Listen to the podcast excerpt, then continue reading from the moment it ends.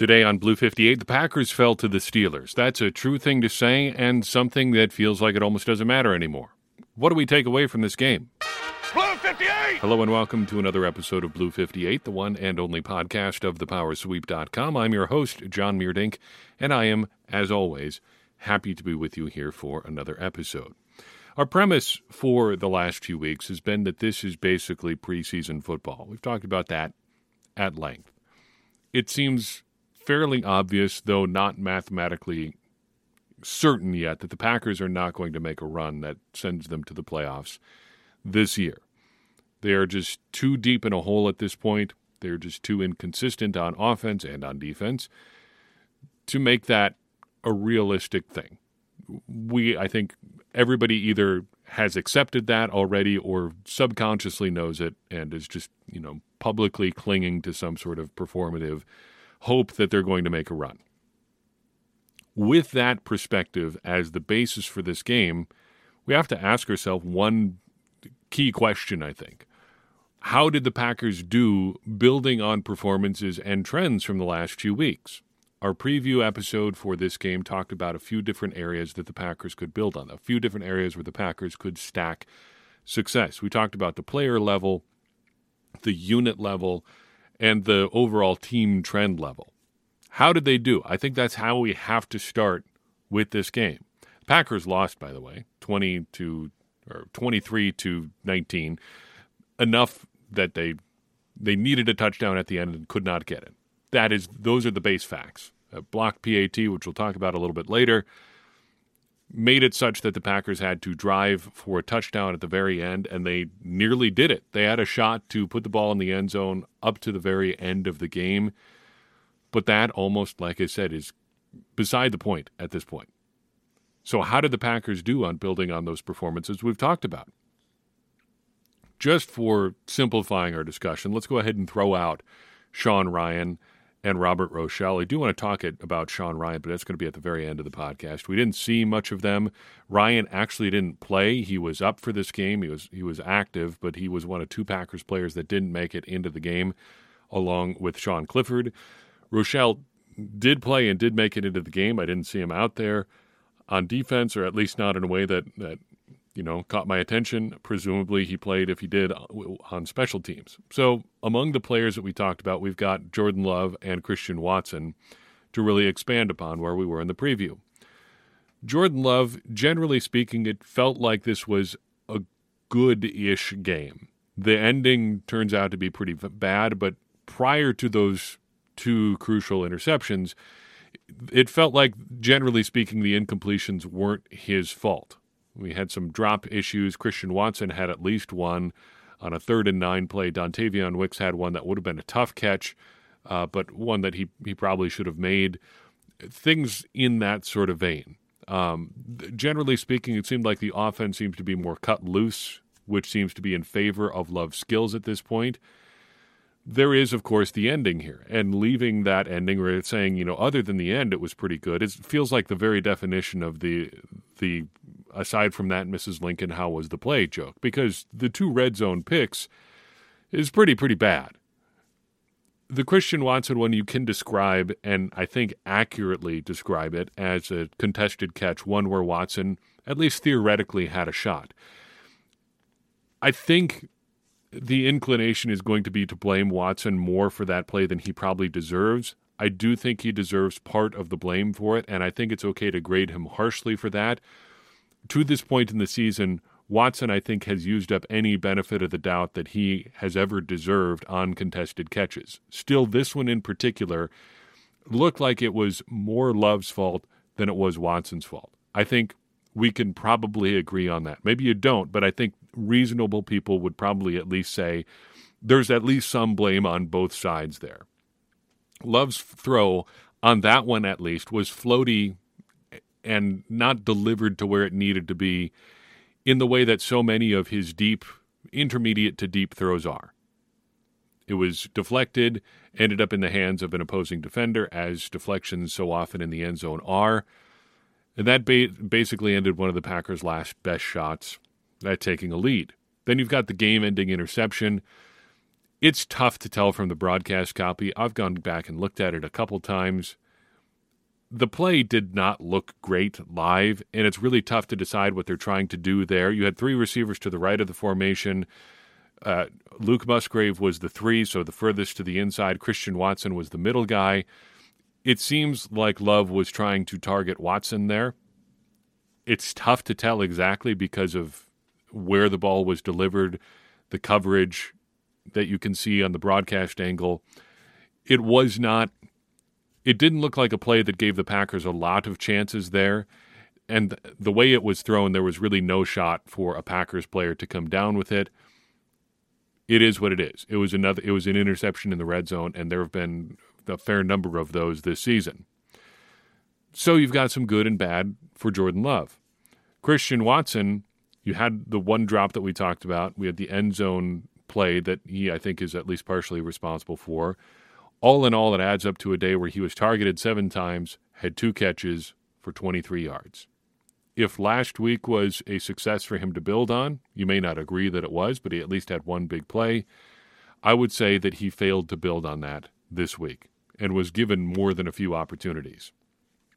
As a unit, though, and the two units we wanted to look at heading into this game were wide receivers and defensive backs. As a unit, I think the wide receivers did fairly well. Call it pass catchers overall, tight ends and wide receivers, and I think it was an overall good game with one fairly large caveat. The good is Jaden Reed, Dontavion Wicks, and Luke Musgrave. All were active and involved and important. The bad, the caveat, was Christian Watson and Romeo Dobbs. Now, Dobbs did have a nice touchdown, not taking anything away there, but the overall effort for Dobbs and Watson, 12 targets, 5 catches, 54 yards, 1 touchdown. You also have some pretty suspect blocking, I think, from Romeo Dobbs on a couple screen passes. There's one screen pass that I don't think really ended up being his fault. It was he and Jaden Reed to the left side. Reed had a situation. It was a 3rd and 2 as well, or 3rd and relatively short. They ran a screen to that side with Reed. Dobbs was supposed to block. Jordan Love did not deliver a very good ball there. That's something he seems to struggle with, particularly throwing to the left.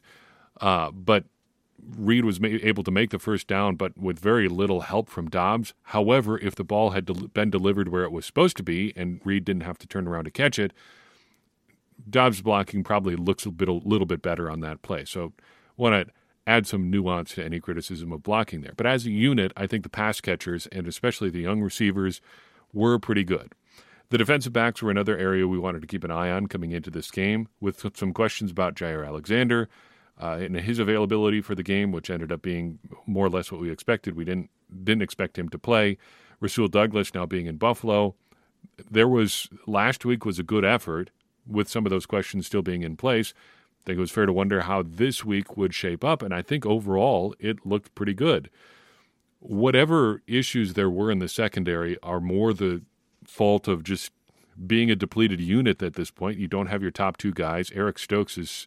Well, he's back on injured reserve now. Well, he wasn't on injured reserve. He was on the physically unable to perform list. That's functionally a distinction without a difference.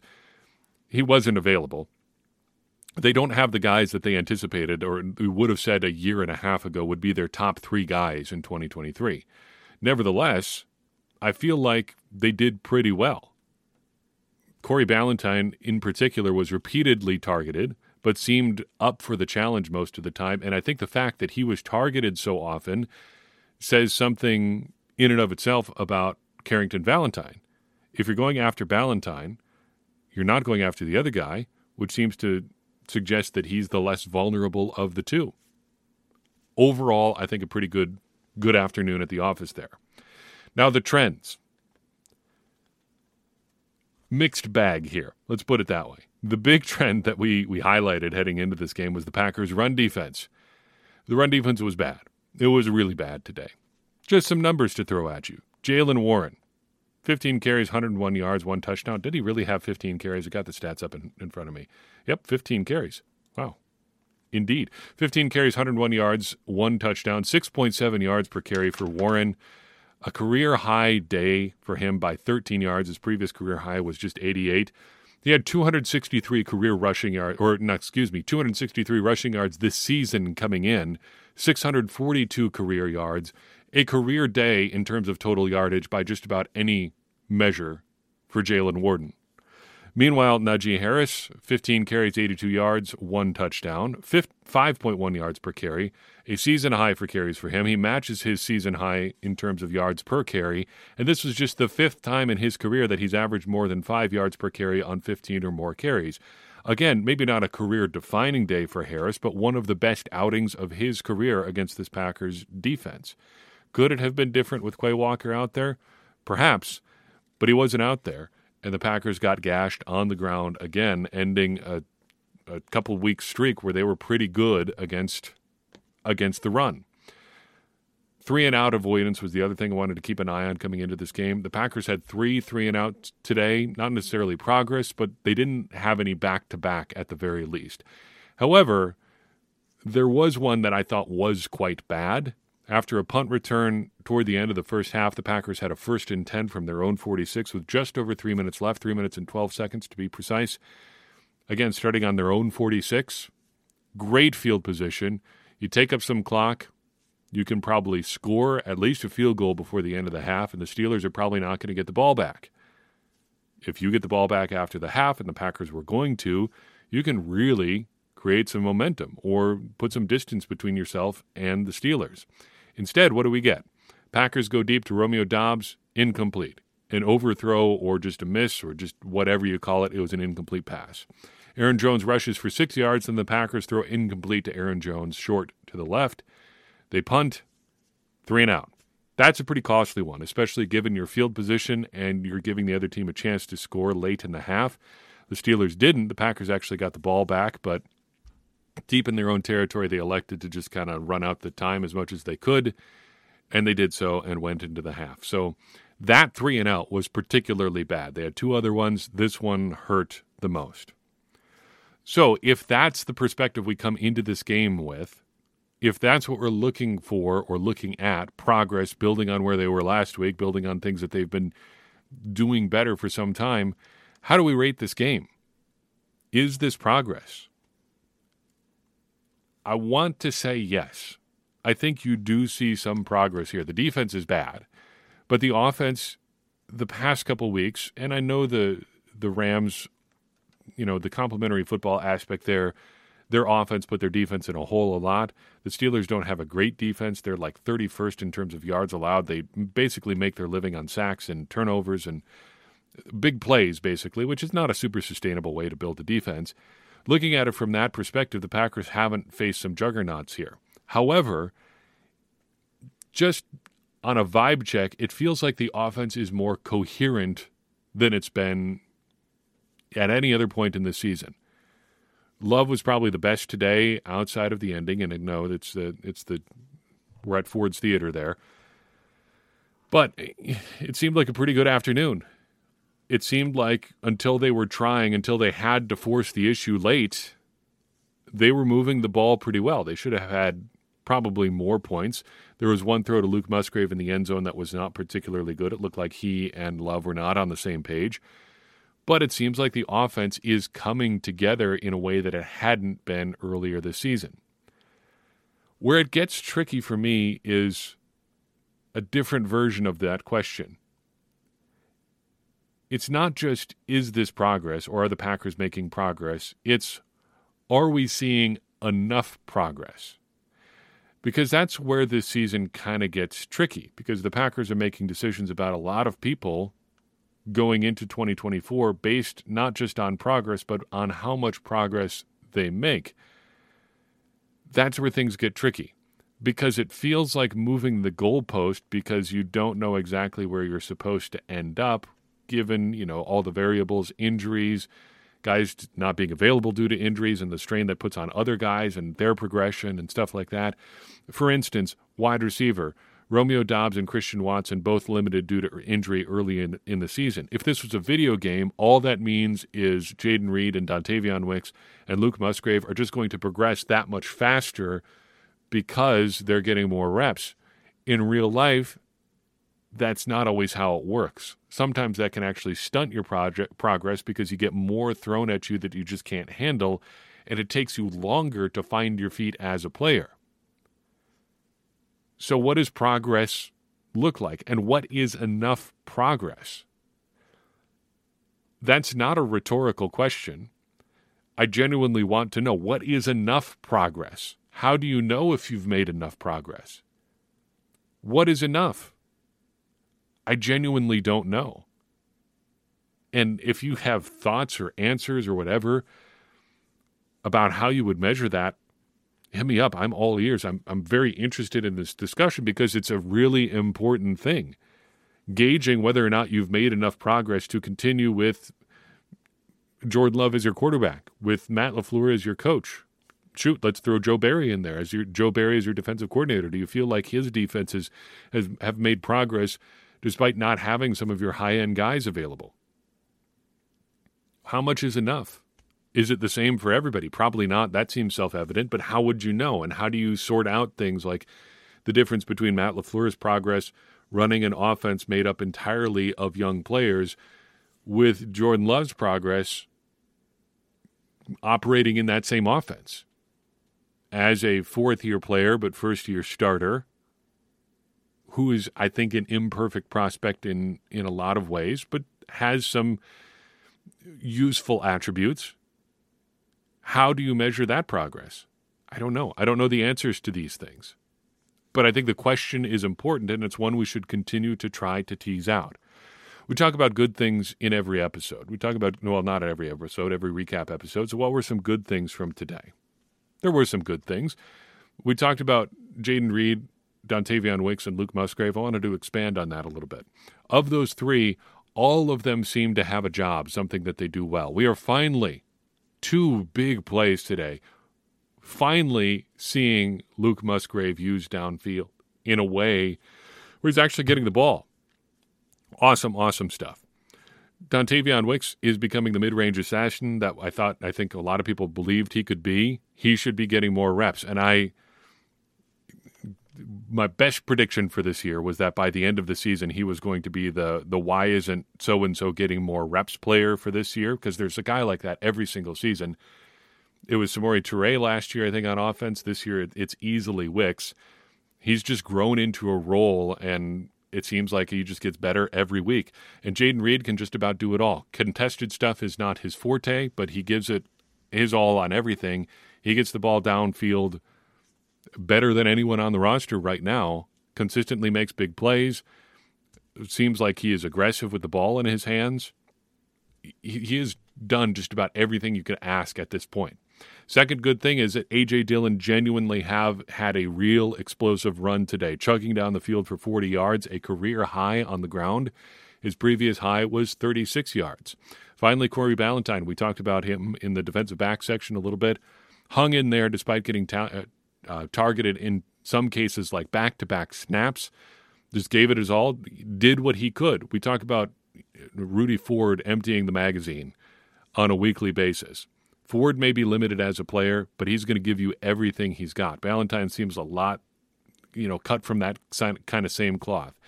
He's not a perfect player. He's not the guy that you would necessarily prefer to have out there, but he's going to give you absolutely everything he's got. Now, the bad stuff. There's plenty of bad in this one, too.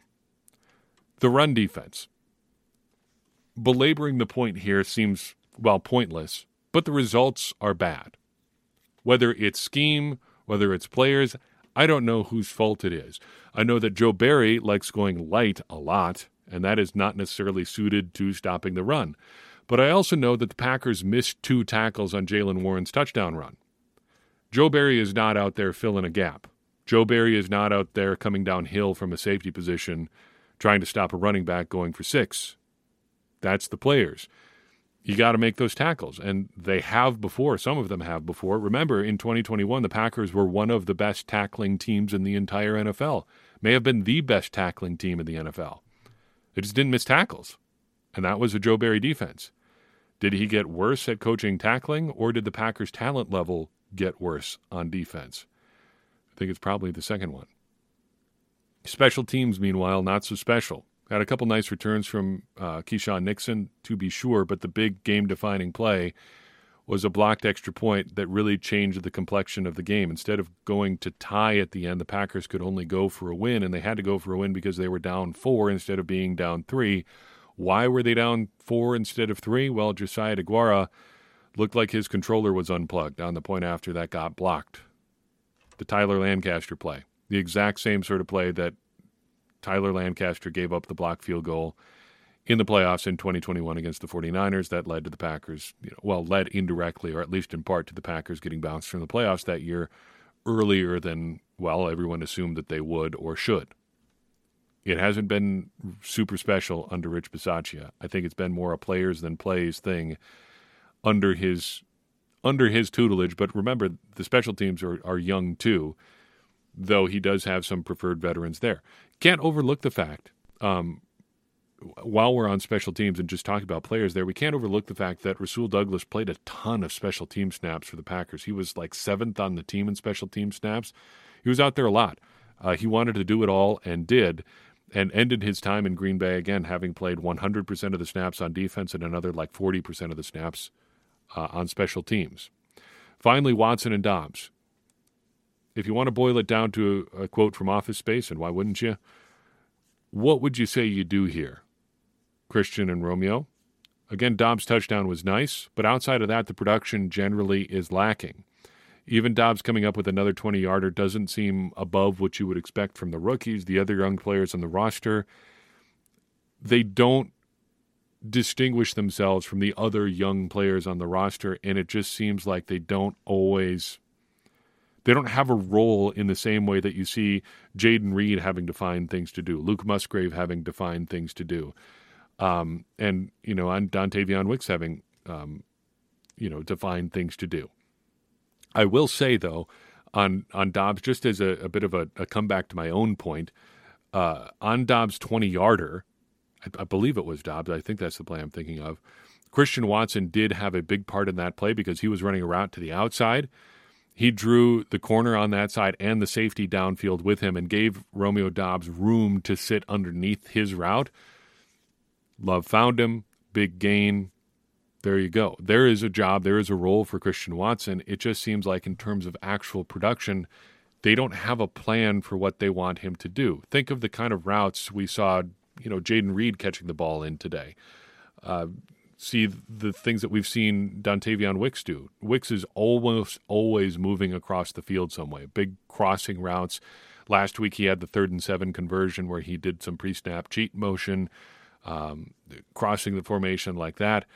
That seems like it would be a great way to use Christian Watson, or just some ways to get him the ball when he's moving. Where's the jet sweep stuff with him from last year? Where's the end-around stuff from last year? They've run one attempt, I think, with Watson this year, and it didn't go anywhere, but it was an odd sort of play. Where is the stuff that allows Christian Watson to use his speed? They just don't seem interested in giving him that kind of a role. So what does it all mean? Boil it down to 2 words. More data. That's what it comes down to. After a game like this, after 10 weeks of football, we have more data to work with which to evaluate things. That is the ultimate point of this season at this point. The postseason run is a pipe dream. We just are looking for data to evaluate things. We're also getting to the point of getting really close to being officially eliminated, which, happens to the best of us from time to time. But right now we'd have to go 6-2 to get to 9-8 for the season. That seems like a pretty tall mountain for this particular Packers team to climb. The Vikings have gone on a run. Maybe it's possible for the Packers to do something like that too. It just doesn't seem super likely at this point. So up next is 2 more games over the next essentially 10 days or so. This kicked off a series of 3 games in 11 days, depending how you count. We are at home against the Chargers next Sunday. The Packers are wearing their throwbacks.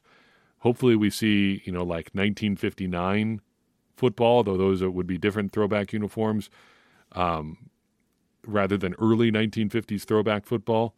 Still pretty good-looking set. I'm excited to see them against the Chargers, who always look good, too. Then we've got the Lions on Thanksgiving. I'm planning on stocking up on my favorite Thanksgiving foods that day more than paying super in-depth attention to what the Packers are doing, because it seems fairly certain that is going to be a disappointment if we're counting on the Packers to save Thanksgiving. Rookies. The rookies were fairly inconspicuous today on defense and pretty good overall on offense. Lucas Van Ness finished the day with 3 tackles, 1 for a loss, which is pretty solid. Would like to see a little bit more in terms of pass rush juice from him, but baby steps, I guess. Luke Musgrave, 2 catches for 64 yards, another good day for him. They are finding interesting ways to get him involved.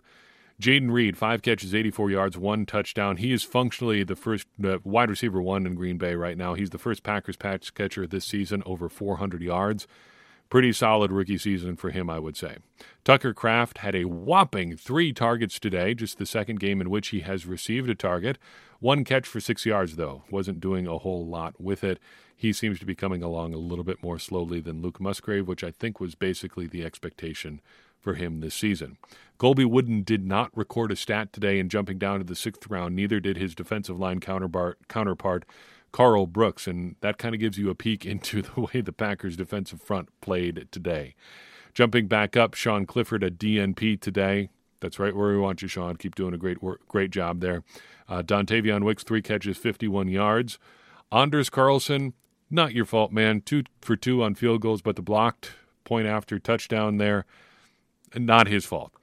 I do wonder about, and maybe Matt LaFleur spoke about this postgame. I did not get a chance to listen to his remarks, but had 1 kickoff that went out of bounds and 1 kickoff that came darn close. We're going to need some clarification on that from Rich Bisaccia. It looked like they were trying to kick to that corner specifically. It just went wrong one of those 2 times and came really close to going wrong the other time. Whose fault was that? We may have to see here over the course of this week. Carrington Valentine, 2 tackles, conspicuous in how little he seemed to be targeted. Anthony Johnson Jr. finished the day with 1 assist. Malik Heath was active but had no targets. Interestingly, Heath was active. Samori Touré was not. Depth chart watchers make a note of that one. Emmanuel Wilson was active but had no stats on offense, and Brenton Cox was inactive for today. Let's clear out the notebook with a few random observations, then send you on your way. Uniform-wise, solid-looking afternoon. Classic matchup. Packers in their road whites against the Steelers throwbacks in black. The look overall, I mean, the colors are great. The throwbacks themselves don't do a whole lot for me. I know that the block letters are super meaningful, or block numbers, I guess, block lettering, rather than the italic sans serif font that they usually have on their uniforms now. I know those are super meaningful to some people in Pittsburgh. As far as throwbacks go, just boring as heck. Like, why even bother at that point? And they had the beautifully hideous Bumblebee throwbacks a few years back. At least those were interesting. At least those were different. These are just your current uniforms with different numbers and no logo on your helmet. Not that exciting. Why not go for a substantially different look if you're going to do a throwback or alternate uniform? That's just the way the Pittsburgh Steelers are, I guess. I wanted to talk about 3 absences just in passing. First, Quay Walker, inactive today with that groin injury. In the offseason, we talked about evaluating defensive players, kind of like astronomers talk about stars. You kind of have to look for what isn't there. How are they affecting the gravity of things around them? Today we have a data point where the Packers had a big rushing game, or their Packers opponents had a big rushing game without Quay Walker out there. Now, the run defense was good without him there last week. Now we have multiple data points. What does Quay Walker's absence look like? It seems unclear, but I think it's something we at least need to be talking about and conscious of. Sean Ryan, meanwhile, was healthy but didn't play. And I think there needs to be a point where we talk about Sean Ryan getting some kind of look-and-see reps over, say, John Runyon. I think there's a pretty good chance that John Runyon is going to be here next year. If nothing else, Sean Ryan is going to be under contract. Might as well get a look here at some point. You seem to prefer him to Royce Newman. Why not see how he shakes out in some longer-term exposure over a guy like John Runyon? Finally, Josh Nyman, I know he wasn't on the inactives list today, but he was injured and was dealing with some back stuff, and that was why or maybe a calf injury, I'm not sure. He had something at the end of the game last week, which is why he came out. How does his absence affect the offensive line? How would things look different with Josh Nyman out there? It seems like that's a question we've been asking in some form since the 2021 playoffs or the 2020 playoffs. How do things look different with Josh Nyman out there? The offensive line only gave up 1 sack today or Jordan Love only took one sack today, put it that way. Would things be different in a meaningful respect with Josh Nyman out there? I don't know. As with a lot of this episode, I'm asking questions that I don't have the answers to, but I think they are interesting questions. Packers had a weird day on third and long. Weirdly, the Packers were pretty good in third and long today. Overall, 4 of 8 in the game on third and 7+. At one point, they were 3 of 5 on third and 7 or more plays. Romeo Dobbs' touchdown was on third and 7. Jaden Reed's touchdown was on a third and 16. Luke Musgrave's 36-yard catch up the seam was on a third and 7. Is that an arbitrary distinction? A little bit, but still overall pretty good about getting yourself out of long third and long situations. However, they had two bad or weird plays, I thought. They had a third and 9 on the Packers' second drive, and Christian Watson ended up dropping a pass short of the sticks. I know that a lot goes into play design. I know that there was probably a reason that he's running that route at that depth at that particular time.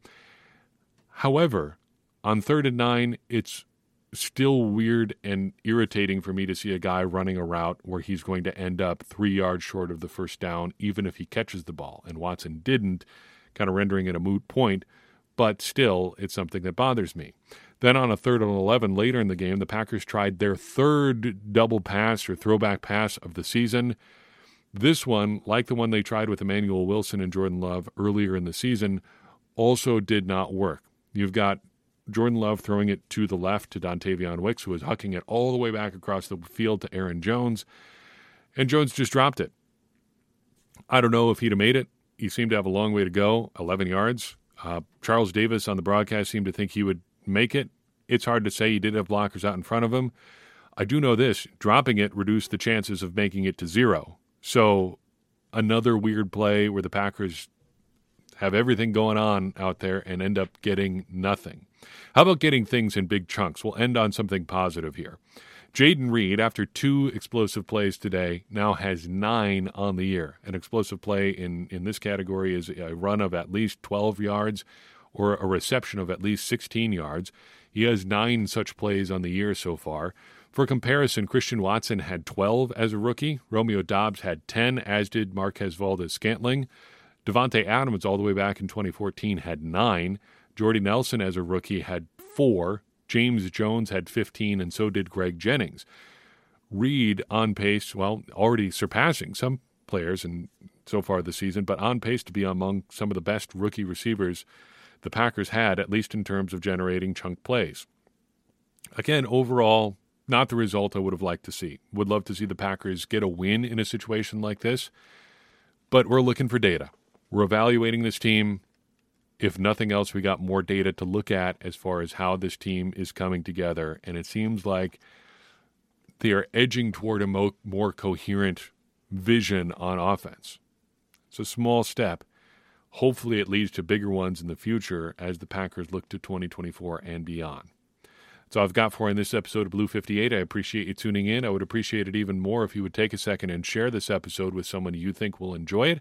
It's going to help more people find the show and get more people involved in this conversation you and I are having about the Green Bay Packers, which in turn is going to help all of us, me included, become smarter Packers fans. And as I always say, smarter Packers fans are better Packers fans, and better Packers fans are what we all want to be. I'm your host, John Meerdink. We'll see you next time on Blue 58.